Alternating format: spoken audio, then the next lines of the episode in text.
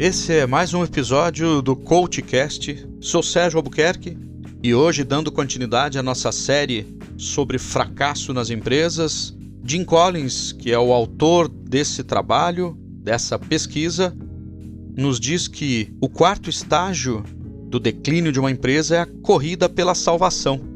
Esse já é um dos estágios avançados do declínio, no qual a crise já se evidencia por toda a organização não sendo possível ocultar sua presença.